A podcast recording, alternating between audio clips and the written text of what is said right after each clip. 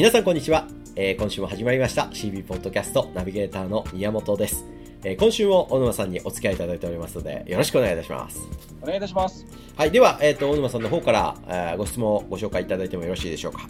はい、わかりました。はい、えー、会員さんからのご質問を読まさせてもらいます。はい。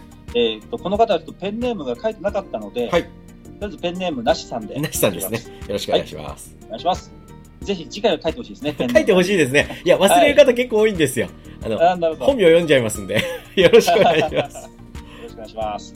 はい。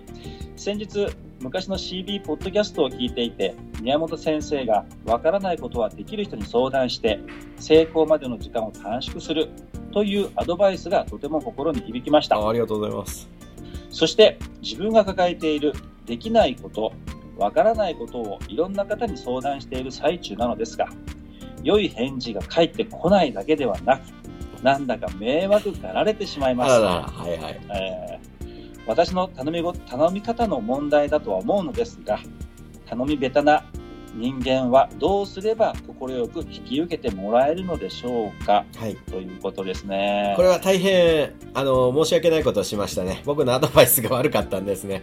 あの、反省して、あの、今日はかあの改善点をしっかりおお伝えしますので、はい。はい、あの、修正していただけたらなと思うんですけども、はい。これはね、とっても簡単です。あの、最初に手土産持ってけってことです。お、手土産。はい、手土産ってどういうことかって、まあ、菓子折り持ってけってことではなくて、はい。あの、誰かに何かを頼み事するときには、はいまず最初にその人にが喜ぶような、何でもいいです、はい情報、僕は情報を持っていくんですけど、はいあの、な、大野さんにね、すごくいい情報があったんで、今日会えませんか？っていう。うん。そうすると、会いますよって、いいですねって、久々ですしって言うじゃないですか。言います、言います。って言って、最初にお会いした時に、いや、小沼さん、紹介営業やってますよねって、紹介を出す件数、先週じゃないけど、いや、これね、伸びるんですよ。10人くれって言ったら10人くれるんですよとか言って、え小沼さんが喜びそうな情報をまずあげるんです。はい、はい、はい。そして、いや、いいこと聞いたって思ってもらえたなって思ったら、はいいや、実は小沼さん、その代わりにって言って、僕相談あるんですけど、はいこれこれこれこれこれ、ちょっと手伝ってもらえませんかっていうこと、教えてもらえませんかとか。なるほど。頼み下手な人はね、頼み方を工夫しようとするんです。うん。違うんです。頼み方どうでもいいんです。はい。じゃなくて、頼む前の準備が足りないんです。ああ、なるほどね。いわゆる、何でもくれくれ言ってるようなもんですよ。ね？1、はい2回はいいですよ。いろいろ教えてって言って、いいですよって言ってくれる人多いと思います。ところが、4度、5度、6度ってなってくると、さすがにね、お相手もうんざりしてくるんですよ。うんまたかよって。そうですね。思わない、言わないけど、心の中では、はい。いつも俺からじゃんって。いつもあげてばっかりじゃんって。はい。よっぽどの人じゃないと思うんですよ。そう。そうですね。はい。で、いい人だ、であればあるほど、これはい、どういう反応になるかっていうと、はい電話とかで連絡取らなくなってくるんですよ、この人から。あで、例えば、いや、そはいれダメだよって教えてくれたらいいけど、あ。はい。ね、そう、そういう頼み方されると、やっぱり俺もあんま気持ちよくないから、はい。あの、何か頼み事するときは、はいなんか持ってきた方がいいよって教えてくれる人がいたらいいけど、えええほとんどの人はそれ言ってくれないまま、電話だけ取らなくなっていくんですよ。メールだけ返さなくなっていくんですよ。なるほど。で、頼んでるこちらは何て言うかっていうと、えね、全然返事くれないとか、え。え全然返信くれないとか。え。はい。違うんですよ。返信くれないとか、で返事くれないじゃなくて、返事したくない状況を自分が作ってるんじゃないかって考えなきゃいけないですね。うん。そうですね。だっ、て、大好きな女の子から電話あったら、待ちます？すぐ返すでしょ？返しますよね。ね、もう2秒くらい後に返してるじゃないですか。返しますね。ずっと見てたのみたいなね。はい。でも、それはなんでかっていうと、返したいからなんですよ。うんそうですねだ。けどすぐ帰ってこないってことは、帰ってこない何らかの理由があるんじゃないか。それは自分がもらってばっかりなんじゃないかっていうふうにね、考えなきゃいけなくて。はい。で、これ、よく言われるんですけど、はいあの、ダントツソージャープロジェクトって、はい会員さん同士の交流って可能なんですかって言われて、僕最初、土下座抜かれたんですね。はい。え、ダメなの？って、なんか、いろんなところでそういうのルールでダメなの？って思ってたんですよ。特になんとか総研とかでコンサルを受けられた経験のある方たちは、はいダメらしいですね。あ、そうなんね。会員同士の直接の交流ダメっていうなんか規約があって、はい。ダメらしいんですよ。でよく聞かれるからなんでって聞いたことあるんですよ、はい。その DSP は会員同士の交流っていいんです、僕もう全然逆にやってくださいよってことなんですね、はい。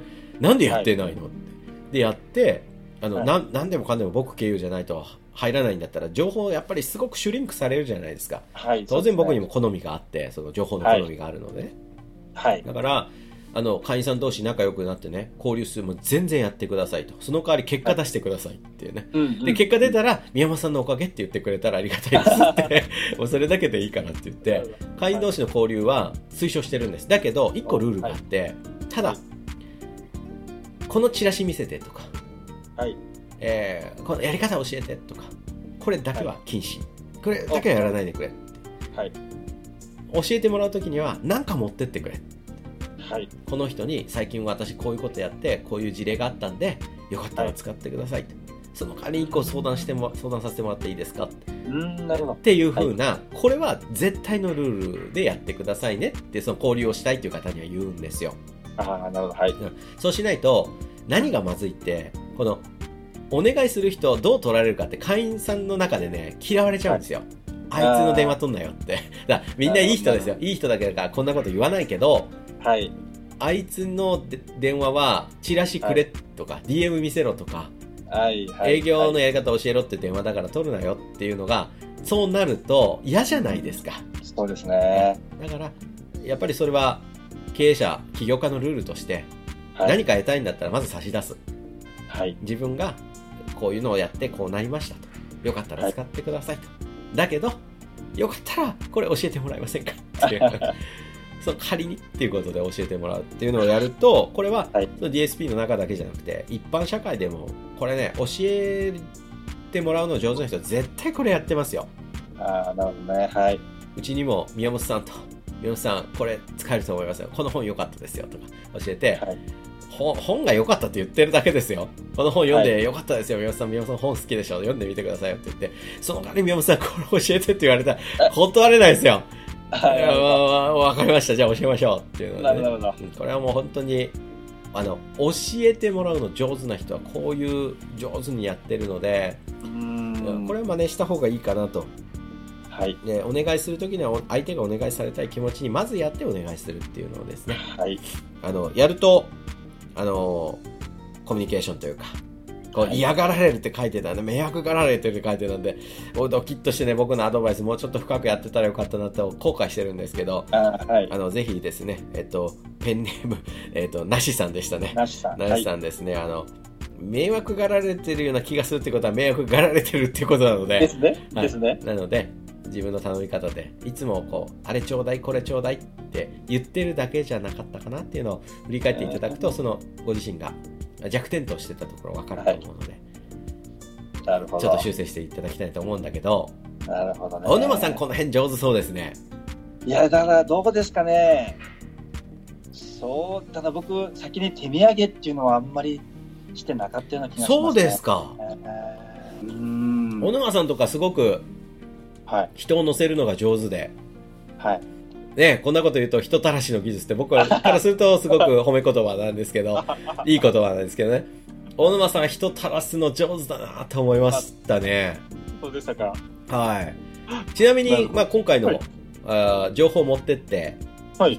相手から、まあ、いいよって言ってもらえる。他に小沼さんだったら相手に何か相談するときにはこう気がけてることとか工夫してることとか、まあ、はい。相手が話しやすくなる相談を受けやすくするためにはい工夫していることとかありますか、例えばね、えーっと、友達っていうか、そいつなんかだと、まあね、知り合いだったら、なんでしょう、ちょっと、し食事しながらとか、はいはいはい。飲みながらとか、ああいいですね。ごちそうしながらとか、いいですね。